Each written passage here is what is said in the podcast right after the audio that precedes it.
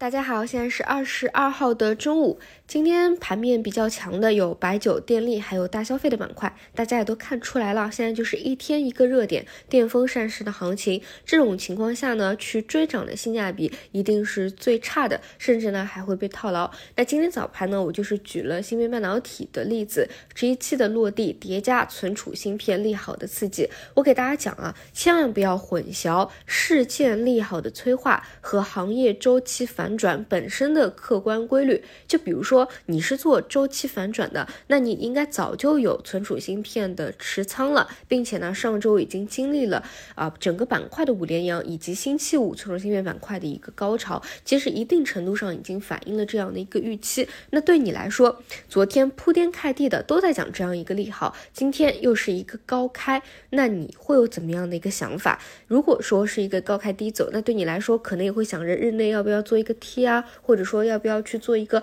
短期的小小的兑现啊？很多里面的持仓可能都是这样的想法。那出现这样的走势并不意外啊，其实已经是走得非常温柔了。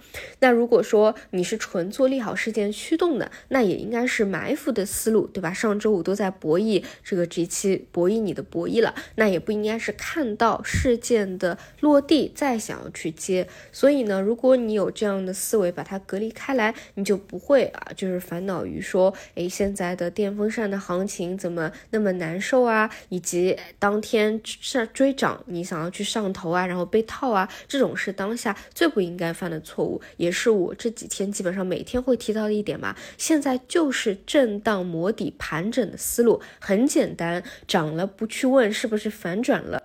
跌了呢，也不要恐慌，是不是又要下穿了？哪怕它跌穿，跟大家讲，这也是一个背离啊，它不是什么系统性的一个风险，更多呢是一个比较好的接点。但现在也并没有到这一步啊，更多就是上上下下的盘整，板块呢也是低位的轮动啊。你注意我这句话是低位的轮动。你看这段时间有没有人还在去聊 AI 和中特估了？里面基本都是套牢盘了吧？基本大家的思路都是想着反弹的时候怎么怎么。去减亏？当然，未来这一块还是弹性比较好的，还是要去看的。只是说当下这个阶段，显然不再是资金关注的一个点了，更多就是各大低位的方向在反复的去做轮动。这一点有没有让大家有一定的想起去年的十月份、十一月份啊？那个时候呢，其实新能源还有一些个股和新技术表现非常的活跃啊，弹性还是非常好。但是呢，你会发现从主流的角度来说，资金都在不断。的轮动低位了，先是轮动了一波消费，再轮动了一波医药，再轮动了其他信创啊等等，其实都是做低位轮动了。一定程度上呢，也是因为高位到这个位置啊，暂时也没有多大的新的消息刺激或者多大的一个空间了啊，所以这一点和现在的 AI 和中特估大家也可以去理解一下。所以呢，大家放下短期一定再要执着的去搞 AI 和中特估的这样一个执念啊，多去看看低位的方向。